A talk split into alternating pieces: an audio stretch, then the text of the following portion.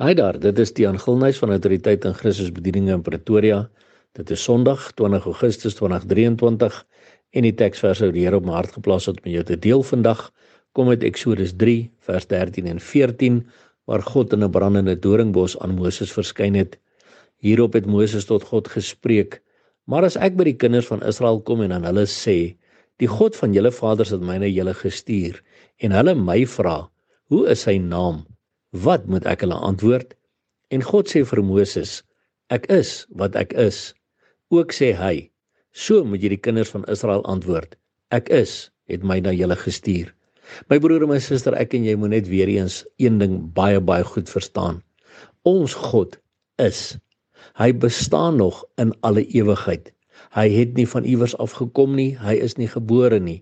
Want ek sien deesdae so baie mense wat begin twyfel wanneer selfs 'n kind vir hulle vraag vra om net te sê maar waar kom God vandaan?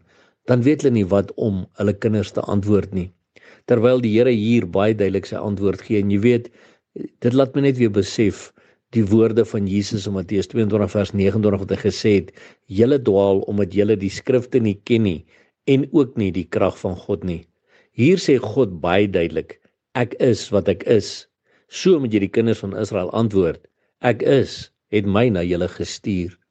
So my broer en suster, ons moet weet, ons dien 'n ewige God.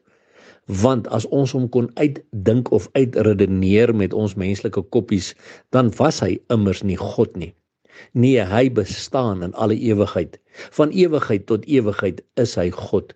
En ons moet dit glo.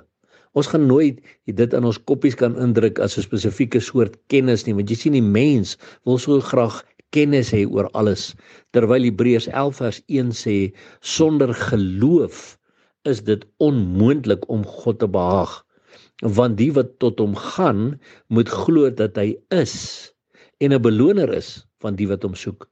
So my broer en my suster, ek en jy moet glo dat God is en dat hy 'n beloner is van die wat hom soek. En om God te soek beteken ek en jy spandeer tyd in die Bybel, in die woord van God en ook met die God van die woord. Met ander woorde om in gesprek te wees met ons hemelse Vader in ons gebede op 'n daaglikse basis. Want ons moet verstaan, hierdie ewige wonderlike God wat is en wat in alle ewigheid is en sal wees, wil hê ek en jy moet in 'n persoonlike verhouding met hom wees. Wat 'n wonderlike wete dat hierdie almagtige wese dit vir my en jou as gewone nietige mense moontlik maak om met hom in 'n persoonlike verhouding te wees. Maar ek wil jou vra vandag, moenie dat enige twyfel ooit weer in jou kop inkom as mense vir jou vra maar waar kom God vandaan en waar daar's niks van waar kom hy vandaan nie. Hy is. Hy is wie hy sê hy is. En sonder geloof is dit onmoontlik om hom te be te behaag. So sorg dat jy glo wat die Bybel sê, omdat die woord van God so sê. Daarom glo ons dit. En omdat ons die woord van God glo, omdat ons in 'n lewende verhouding is met die lewende woord Jesus Christus en ons weet sy koms is baie naby, hou ons aan uitroep Maranatha, kom Here Jesus. En onthou, Jesus Christus is baie lief vir jou. Seën